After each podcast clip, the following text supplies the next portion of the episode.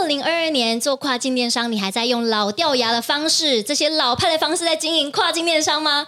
我告诉大家，如果你在用这些方式的话，你已经 out 了，因为这些成功的跨境电商卖家，他们都知道有一些地雷是绝对不能踩，一踩就会爆炸，没有错。所以今天呢，我们邀请到了。啊、呃，曾经是 Transpace 的客户经理，现在是 New Act 的账户经理。欢迎 Ashley，大家好，我是 Ashley，欢迎回娘家。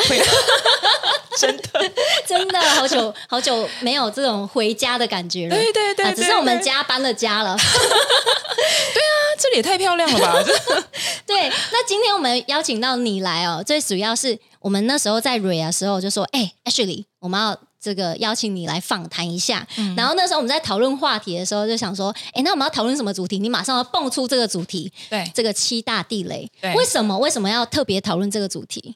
因为已经被问烂了，所以想说把 F A Q 把 F A Q 直接公开给大家，这样就对。对啊，对啊，因为其实这个 F A Q 就是百分之八十的卖家都会问的问题。那只要你今天看过这一集。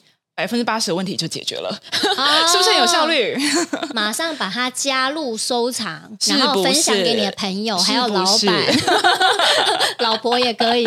嗯、好，那我们这一次呢，讲这个七大地雷，为什么非常重要？不要踩这些问题哦。我刚看完地雷区，我发现这些雷区真的很容易踩到，哎。超不超级容易，超级容易耶！对，所以其实这些都是真实有发生过，而且真的有卖家就是亲身经历有痛过，今天才会被列在这里。所以我们等一下来讲这些爆炸案的案例，我们要还原爆炸现场。我们先进入第一个地雷，嗯，就是第一个地雷，我们提到的是以上平台什么都没做，只靠自然流量。哦，真的，我以为这个是呃。很 common，对不对？对，因为因为我我会觉得说，呃，好像心想也是，我在很多咨询的电话里面也都会遇到这样的状况。那我想说，哎，是每一个平台在营运上架的时候，嗯、大家都会遇到这个窘境吗？就是对于新卖家都会这样想。嗯，就很多新卖家，他们都会有一个想法，就是我上这个平台，我就是要利用这个平台的自然流量。也就是说，他一进来，他就希望，哎，平台可以给他很多东西，他自己有可能没有行销预算，可能也不打算在一开始投广告，也不打算就是去做很多把他品牌给建立起来的一些事情。然后一上平台之后，就希望说，哦，我我第一天要出几单，然后我第二天要出几单这样子。哦，就等于说先下愿望目标，然后但是如果愿望目标没有达没有达到的时候，就会觉得这平台也太烂了吧？对，为什么没有成交？怎么可以？哎，那我邻居做这个哈虾皮生意都还比较好哎，是不是？所以他就会常来怪代营运啊，来怪平台啊，就说哎、哦，你们平台真的很烂，哎，你代营运真的不会卖哎什么的。所以真的是很大的地雷，因为我觉得这种卖家属于叫做佛系卖家，是、哦、为什么会这样讲呢？好啦，我一开始还没有接触电商的时候，我自己也以为我只要建了一个网站，嗯、马上就会有人买。对，就是我会觉得，嗯，当时我还蛮无无知的。但是当我开始越来越认识所谓叫做流量，什么叫做曝光，什么叫做点击率的时候，我说，嗯、哦，所以我建了页面是不会有人来的。对啊，除非 除非你在你在的那个地方是夜市啊，所谓的夜市呢，嗯、就是。既有平台其实已经像是夜市或百货公司，它已经有一些流量。对。但是呢，如果你今天什么都不做，你想哦，你一个你你在夜市摆了一个摊位，然后你人也不到，然后商品就放在那边，然后也没有人去认真介绍，然后人一来就说随便看看。吗？才有鬼哎、欸！对，所以流量都会跑到竞争对手那边去啊，是因为隔壁摊很热情啊。对啊，没错啊，美亚又正。哎，美亚正的意思就是说你的销售业的那个文案写得很好，然后照片做得很好，对，然后呢，这个口才又很好，服务又很好，就是说哦，这个商品可以带给你什么样的好处？对啊，那这样人家当然去隔壁啊，谁要跟你买？对啊。没错，这是真的是地雷，千万不能做。真的，真的，真的。真 的第二大地雷，我们要来公开了，薄利多销，所以没有利润投广告。哎，其实这个地雷，我觉得这个是很 common，就是很多人都觉得啊，我现在开工厂啊，我以前就是一个工厂，我就一直我才赚零点几块而已啊，所以我现在啊，那我自己出来对消费者，那我就一样一个消费者我就赚零点几块。其实他们很容易会陷入这样子的一个想法，但我并不是我，我觉得这样子的做法，它在工厂时期其实很管用，因为你就只需要把货卖给呃你可能采购啊之类的，你就一一次一次 MOQ 就直接出。出去了，对，所以你中间根本不需要去想怎么样行销，怎么样让消费者看到你。但是现在是完全不一样了，因为你必须要找到消费者，呃，为什么会喜欢你的原因，还有消费者，呃，你要如何去吸引他来购买，还有包含你的价格设定啊等等的。其实这些东西都是关键，但如果在一开始都没有把这些东西给设定好，而且包含没有想。如何把消费者吸引到你的店铺的话，其实真的就是你开了店里也不会有人知道。哦，好凄惨哦！对，感觉这个地雷就是有点凄凉，因为他们既有的思考模式没有办法去切换到做 B to C 的时候怎么去嗯调整。嗯、因为我们在做工厂，其实有一有一些事情是论斤论两的。对，就是比如说呃，这支笔因为它什么什么规格，所以它成本多少钱？对。但是消费者在看的是。哎，它、啊、这个笔，它的形象，然后它它是不是呃非常好写，然后等等的这些卖点，对不对？因为你看哦，我们常其他我们在那个 Newegg 的分享演讲有提到，一支笔十五块，为什么人家要去买三千块到一万二的笔？对啊，对呀、啊。如果论斤论两，它当然没有值一千二啊，可能连五百块，我们可能都要考虑很久，对，对不对？对。但是为什么它会在这个平台上面卖那么好，嗯，他在讲求就是行销、故事、嗯、包装、品牌，对，这些都一样重要。对对对，记住了哈。嗯、下一个地雷区 要爆了，库存，嗯、要么都不进，要进就进过多。对，这真的是哎，你看，就是小则全部堆在你家，大则它就会压垮一间工厂。我觉得太这两个太极端了吧？嗯嗯。呃我我我我有听过卖家有提到说哦，我不想要进仓库，因为我不知道我会不会卖。那我寄出去之后啊，不卖怎么办？嗯，对啊，就是有点像是你在一段感情里面，你不愿意付出，你想要收获吗？不行啊，你一定要先让人家觉得我这个商品，我我买了之后，我两天就可以拿到，嗯、我三天就可以拿到，我不用那边等啊等啊等，不知道什么时候拿到。对，那、啊、另外一个更极端的，就是进了一大堆。可是你没有行销的策略，你没有去想说我要怎么样去吸引消费者来买我东西？哎、啊，你进那么多，到底要卖给谁？就就像过度付出了这个爱情，最后 而且还有长期长租费哦，一年后还被收长期长租费，然后中间完全都没有卖出，这个时候你就会觉得很哦，好气哦，对。气炸！对啊，再来看下一个地雷好了。嗯，所以越越听越那个 资源不平衡。嗯，什么叫资源不平衡呢？就是有些品牌他会花太多的钱去做高大上的品牌，嗯、但是没有把产品做好。哦，对，我觉得这个超可惜。真的哎，因为我觉得一切还是以产品的体验好不好为主。对，那品牌我觉得做到不错就好，不用说我一定要做到多。高大上，嗯、但是还有另外一种非常极端的，嗯，就是花千万做产品开发跟模具，还有研发，一直调，一直调，一直调，嗯，我就是觉得不够满意啦，结果没有钱去做行销跟品牌，对，这个是另外一个更极端的，超级极端的，对。其实像你刚刚所讲的那个高大上的那个品牌官网啊，之前我就曾经有遇到过，它的。品牌官网真的做的超级漂亮，但是后来他呃，就是有点像就虎头蛇尾啦，然后到后面他可能也没有分配好自己的资源，哦、结果就变成是产品就有点胎死腹中这样子，或者是说他原本预计可能要上一整个系列产品要怎么样怎么样子去规划，都已经规划好了，但他却没有钱有办法走到那个时候，因为他就是觉得哇，这个品牌官网实在太漂亮，然后就给他刷下去了。哇塞，对所以这。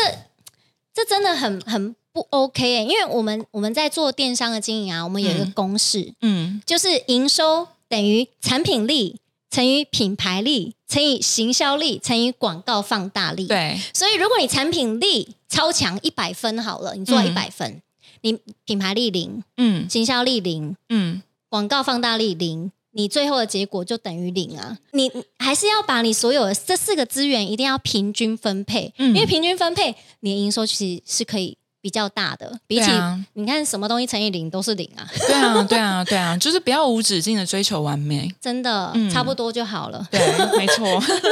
下一个地雷区是全公司只做一个平台。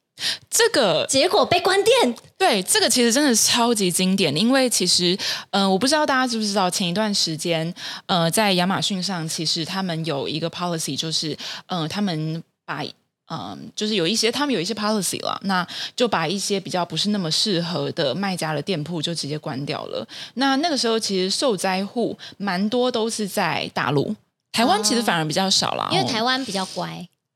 对，台湾就是你你说呃有三条路不能走，我们通常都不退不太会去走。对，就大家就是很很很守法，很守规则。对，不过也因为是这样子的关系，所以变成呃有些公司他们可能本来就是只有做亚马逊，那亚马逊呃做了很大很大了，那他们后来也没有想说要去拓其他的平台。哦，对，就变成。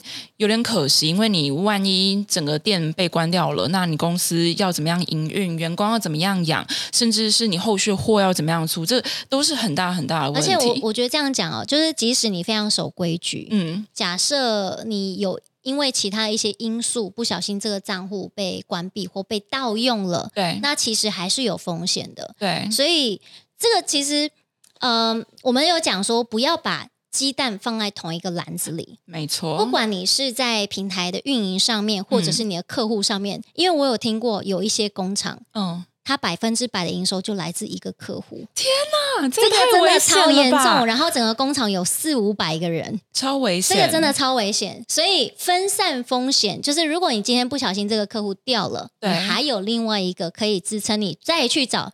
更多的客户，这很重要。对，我千万不要放在同一个篮子里。不过，其实我觉得你刚刚提到一个很重要的点，就是呃，有的时候啊，反而消费者他会更相信一些在多平台上经营的品牌，嗯，因为其实这个部分我们就真的有去做过研究调查，是呃，我们发现大概百分之二三十以上的消费者，他们真的会更倾向于去购买一些有经营多平台的品牌。诶的确，因为你在 Google 搜索上，比如说一些品牌，它已经呃一开始在某一个平台卖的很多了，然后它就会开始。拓平台，比如说沃尔玛也卖，自己的网网站也卖，然后所有的平台都卖。那你 Google 一搜索，就是哇，这个好像很知名了，哎，对啊，对啊，就是每个地方都有在卖。对，那你可能其中里面有三个账户，然后刚好那边又有优惠券，赶快使用啦。对啊，对啊，对啊，那也是蛮有道理。如果又再加上他又有拍影片，又有 KOL，又有 reviewer 在帮他推，对不对？那这个时候你就会觉得这个品牌买下去应该不会错。没错，就是因为它无所不在，对，它已经感觉是厉害厉害的品牌了，对，像幽灵一样嘛。对啊，是。下一个地雷就是上错平台嫁错人哦。这个我觉得，呃，感觉好像你在选平台的时候，你一定要很清楚知道这个平台它的特色是什么。嗯，那我可以。商品上到这个平台可以利用它什么样的价值？嗯、如果它在这个产品品类里面是有非常多会来买的人，那我就可以利用到它。但是如果完全就是你花了很多时间上架、申请账号、嗯、物流又进仓，结果发现，哎，这个东西在上面搜索量超小的，对，那你到底上到上面花一样的时间，你还不如嫁给另外一个人。对对，就是其实我觉得每个平台它都会有它擅长的属性。就其实每个平台它擅长的属性都不大一样，所以这个状况其实也很正常。那我们就是要找到最适合自己的品牌，呃，最适合自己的平台去上，那就不会花太多的时间。或甚至是如果你今天上了一个平台，那你希望把它经营成可能你第二大平台啊、第三大平台啊，我们这个时候就要思考你要如何去把第一大的平台的成功案例去复制到第二大、第三大。我们心中一定要有一个 roadmap 去想到这件事情要怎么样做。要不然，如果说你一样上去是佛系卖家，只靠自然流量的话，这个部分真的会有点困难，太危险了。对，嗯，下一个地雷也是最后一个地雷，嗯，只做一个产品，而且产品用不坏，然后呢，也没有其他的变体跟进阶版，是哈、哦？这个、这世界上真的有这种产品吗？有，例如。大同电锅。哦，也是。欸、你想哦，我从小学三年级哦，我甚至更小，嗯，我在幼稚园的时候，我们家买了一个大同电锅，它用到我现在已经三十五岁了，它还没有坏，也太厉害了吧！超久，对啊，真的很久哎、欸。嗯、然后还好那时候大同电锅买了很多地哦，所以他们现在还是蛮厉害。他们其实是靠地在经营的，欸、真的，因为好了，品质太好，用不坏。对，那消费者怎么样再买第二个？呃，家里那个还没坏啊。对 对呀、啊，而且台湾人又很省，是哈、哦。对呀、啊，所以这种是呃，我觉得算超级大地雷。嗯，没错。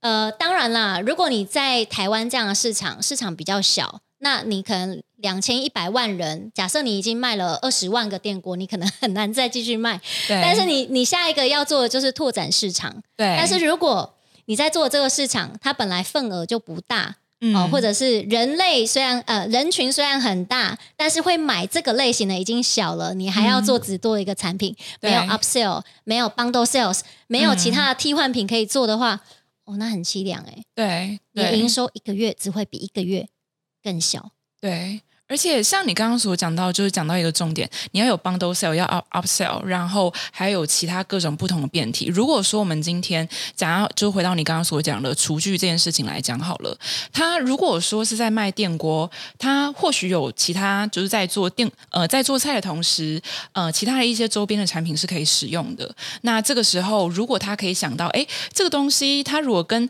电锅结合在一起。那消费者会不会更方便使用？如果能够想到这些的话，那其实他的路就真的有很多条了，他就不需要再只执着在电锅这件事情上面。对呀、啊，嗯，他卖完电锅，他也可以卖炒菜锅啊。对啊，对啊，对啊，对啊，对啊，就变锅王啊。对啊，好像有这个品牌诶，锅王。不小心 Q 到。对，对啊，或者是说在电锅里面有没有一些层架，或者是说有没有一些锅子是它可以嗯比较耐用，或者它是。For 不同的呃烹饪，像它可能是煮汤啊，或者它有有的时候它可能炒菜啊等等的，就它是不是可以做更多各种不一样的变化？哎、欸，这很重要，因为像美国人呢、啊，他其实很喜欢呃用烤的，嗯。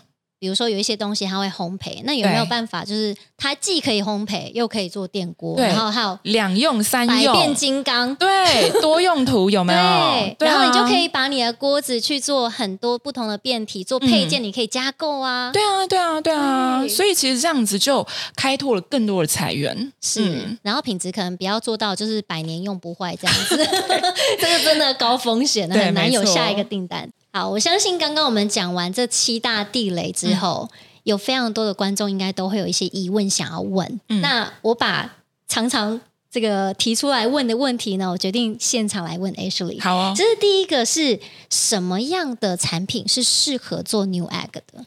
嗯，其实呃，因为我们已经做了二十年了，在北美市场哦，所以说其实我们一直以来就是在呃 PC building 的这一块哦，就是电脑呃的组装啊，或者是说电子零组件啊这一块，我们已经做了二十年了。那这个它本来就是我们的本业，所以我们可以想象的是，只要是跟电脑组装相关的东西，包含呃显卡。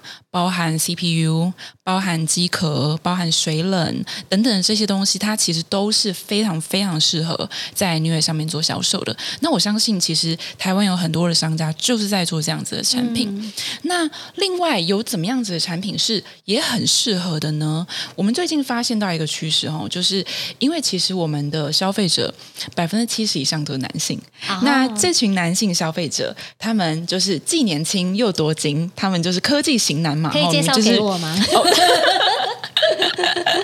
多金型男呢？对啊，所以说其实这一群人，你可以想象他们会想要或是需要的东西，其实都很适合在 Newegg 上。哦，对，懂了。对，所以就变成是说，呃，我可以先看看我的产品是不是卖给男性哦，那他是不是呃，可能平均的年龄大概是三四十岁的男性。那同时间，它可能客单价可以呃允许比较高哦，可可能就是它的质量比较好啊之类的。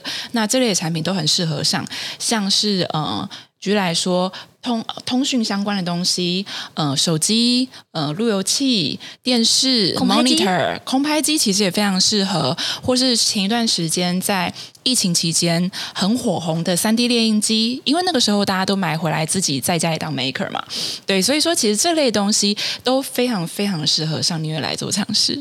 哦，嗯。非常的清楚明白，所以这样大家就可以去判断自己的商品是不是给这些科技男。对，哦、甚至如果你的商品是属于在这个三创嘛，新。呃，那是叫三创吗？嗯、就是在三创那边买得到的东西，基本上就很适合去上 Newegg。对啊，尤其在那边常会看到什么电竞相关的东西，电竞椅、键盘、花束、呃，Webcam 等等的。其实这些东西都都是呃在 Newegg 上非常主流，而且也卖的非常好的产品。嗯、那如果已经确定要在 Newegg 上面上架了，因为会有呃账户经理的协助嘛？对。那通常账户经理会协助哪些事情呢？嗯呃，我觉得在 Newegg 上的账户经理是非常特别的。我们算是一条龙的服务，就是其实呃以 Newegg 来说，我们几乎不会有那种可能把你带进来，然后你就被摆在那边的那种状况。嗯、我相信可能呃有些人有类似像这样子的一些想法啦，然后但是实际上。在 Newegg 这边，我们真的可以协助蛮多事情到很到位，包含金流物流，包含我们价格的设定，包含行销，甚至包含一些活动的提报，甚至包含呃有些时候可能呃你遇到 RMA 遇到客诉等等的问题，这个时候要怎么样处理？其实呃你就是一通电话给呃你的 AM 账号经理后，他其实就会协助你了。嗯，嗯，那既然这个账户经理会协助，呃，不管是在策略面啊，或库存的准备，嗯，那我们自己在这个思考库存的时候，因为很多人刚开始嘛，我想说，哎、嗯，我是不是要库存放很多啊？在库存的准备，我们应该要怎么去规划？那他自己的周转率，我们该怎么设定？嗯哼，其实我觉得以库存来说，我们反而可以先回归到我们卖的是怎么样子的产品。那有的时候，假设我们今天卖的是轻薄短小，但它的单价又相对很高的这一类产品的话，其实这样子的产品我们就相对不需要那么担心。呃，你可能可以从台湾发货，也可能可以直接进一批货，呃，从美国去卖。那首批的这些货呢，你可以先想一下，就是呃，你呃的一个行销的预算。哦，手中大概有多少预算？那我们用这样子的方式先来思考。OK，我下多少预算，我可以卖到多少个，比较实际啦。吼，那这样子的话，你才不会有库存蹲在那边都消不掉的问题。嗯。那另外一种方式呢，就是我们也可以来思考，假设我们的产品不是轻薄短小，它的单价也不到那么高的，那这类产品我们势必还是要顾一下自己的毛利啦。吼，因为有可能你一趟海运过去，那你可能该赚的钱就全部都被物流给。吃掉了。如果是因为这样子的关系呢，那我就会建议我们可能一开始为了要让你有利润。那我们就要进一小批的库存过去，那但这个库存量也不要到太多，我们可能就是先进个大概五十个左右哦，就是你不要说一次就进进几百个、几千个那样子哦，就我们先小量的去做试水温的动作，一旦试水温了，我们呃开始呃知道整个销量什么时候会起来，我可以 forecast 我的 sales，那这个时候我们再进下一批货，对于我们的呃整个库存的周转。才不会有太大的压力。嗯，而且另外一点是，呃，你们现在的库存也是可以同时去发其他平台的货，对啊，所以你就不用担心说，如果你是多渠道经营的话，嗯，你就可以利用 Newegg 进货之后，然后再把其他货分批寄到其他的仓库，或寄给其他消费者。对啊，对啊，对啊，那也是挺不错的。嗯，那。在人力跟资金上面的准备呢，就是如果我今天决定要做了，嗯、那第一年我应该要准备多少的资金跟人力来运营，它才是对的比例。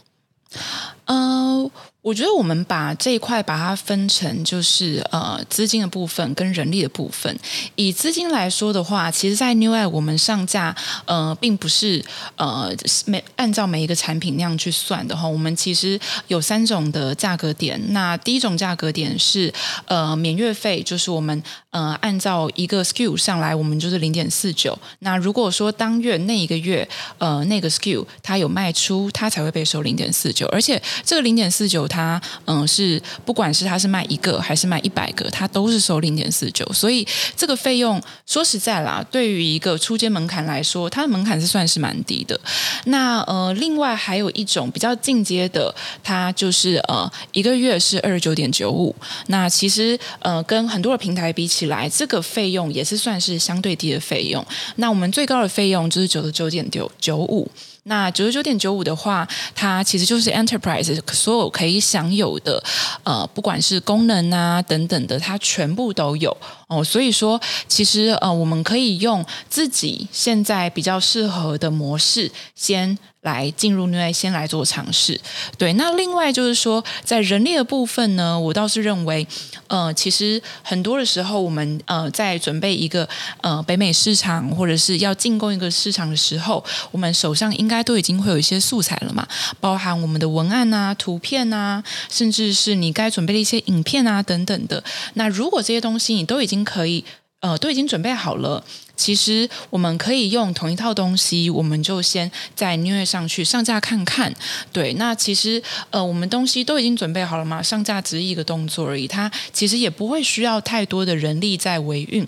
只是等到我们呃开始经营了之后，开始有一点点成效之后，那这个时候我们可能就要开始思考说，哎，我们要开始把分工给细化。那我觉得这个其实都是 Happy Problem，就是等到那个时候你已经有销售了，已经开始有越来越多的呃仓库人员的需求啊等等的，那这个时候其实都来再来想都还来得及。是，而尤其是如果你现在已经有经营既有的平台，对，你就可以把你既有平台的不管销售页的图片、文案，嗯、或者是呃，毕竟同一个市场嘛，对，这个关键字都差不多，对啊，对，你就可以把那些直接转移过来，所以你既有的人力不会有太多的改变。嗯、你原本如果是团队五个人，你就是继续五个人，只是多一个平台而已。对啊，对啊，对啊，就是分一点点时间在那个上这样子。是，那另外一点呢，就是在广告的比例上。你会建议，嗯、呃，我们初期的卖家，我们应该要准备多少钱去测试广告？比如说第一个月，嗯、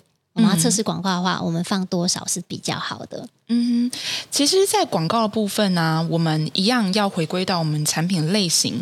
如果说我们产品类型它是比较属于因为主流的产品哦，也就是说我刚刚所讲的那些类型的产品的话，那其实这一类产品，我们一个月假设 aggressive 一点，我们可以放我们呃整个呃销售金额的百分之三十哦，它就是在我们的这个呃 New Way 上去定期去做投放。那为什么定期投放很重要呢？它其实就有点像是呃买股票或是买基金的概念，你知道吗？你就是必须要长期不断的一直去做，这样子的话，呃，消费者才会持续不断的看到你。就像我们现在呃看到很多一线的品牌或是一些奢侈品牌，虽然说大家都已经很熟悉这些品牌了，但是你还是会不断的看到他们的广告，包含新品广告，包含他们很经典的一些产品的广告，包含关键字广告等等等。那也持续会有不断有可能网红啊等等的再去做他们的产品的推荐，所以那既然他们都已经这么有名了，他们为什么还要下广告，对不对？所以这证明就是我们呃广告必须要一直持续不断去下。